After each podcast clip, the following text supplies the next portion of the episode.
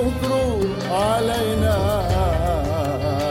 ما دعا لله داع Bismillahirrahmanirrahim. Sadaqallahul azim.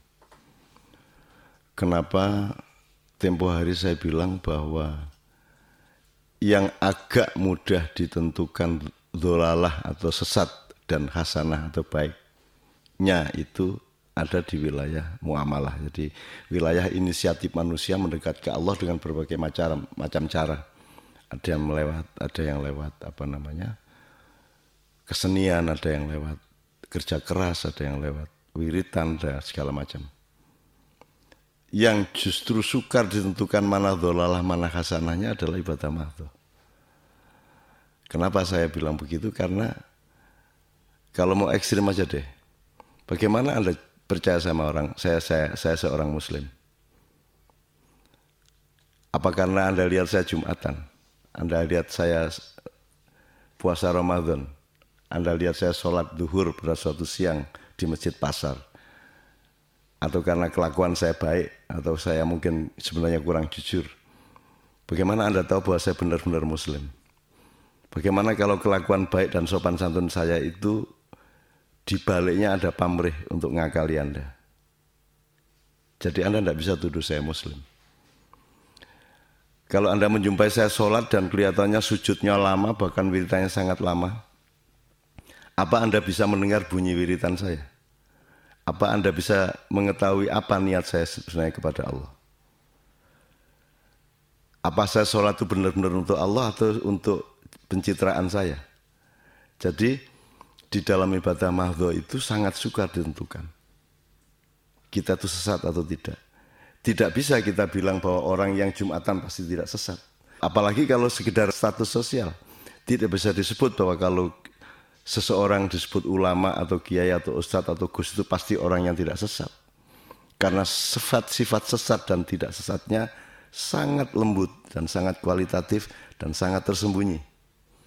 Jadi di balik gebiar Islam di mana-mana, apa suara azan, apa suara khutbah, apa orang sholat beramai-ramai di alun-alun, sebenarnya potensial untuk terdapat kesesatan-kesesatan yang tersembunyi. Karena kesesatannya mungkin bisa terdapat pada niat yang tidak tepat kepada Allah. Gitu. Berdoa saja ada akhlaknya kan gitu. Jadi kalau anda dituduh kafir itu lebih baik daripada anda dituduh muslim sebab kalau dituduh kafir itu tanggung jawabnya terletak pada yang menuduh karena dia dia sudah jelas menuduh negatif, sementara kita belum tentu negatif. Tapi kalau kita dituduh Muslim, tuduhannya positif, sementara saya sebenarnya negatif, kan begitu. Jadi saya kira kita harus kembali kepada cara berpikir bahwa kemusliman, kekafiran, kemusyrikan itu bukan sesuatu yang statis. Dia adalah sesuatu yang dinamis. Orang yang sudah benar-benar berperilaku islami, dia juga bisa terpleset pada suatu hari untuk melakukan sesuatu yang tidak digaris Islam. Itu bisa karena niat jahat, itu bisa karena kebodohan, itu bisa karena wacana yang salah, itu bisa karena ketaatannya tidak kepada Allah. Dia tidak punya hubungan otentik dengan Allah dan Rasulullah. Dia hanya punya hubungan KW2, KW3, KW4.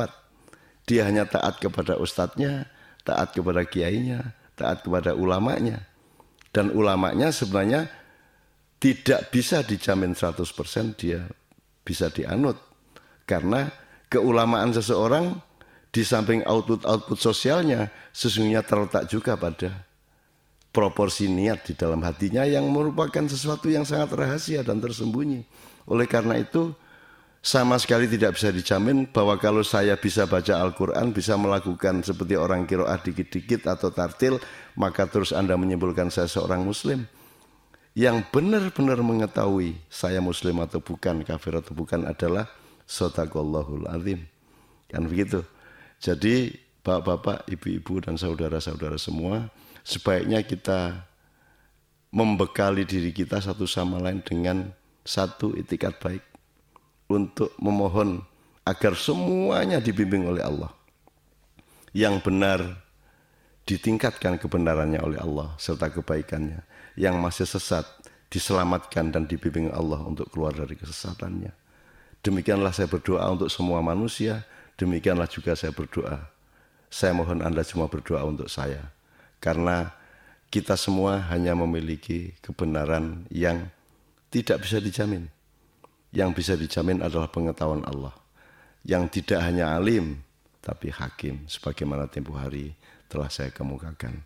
Mudah-mudahan ini membuat persaudaraan Anda, saya, dan semuanya menjadi semakin kental di dalam kasih sayang Allah dan kedermawanan Rasulullah Sallallahu Alaihi Wasallam di dalam memintakan ampun kita kepada Allah melalui syafaatnya.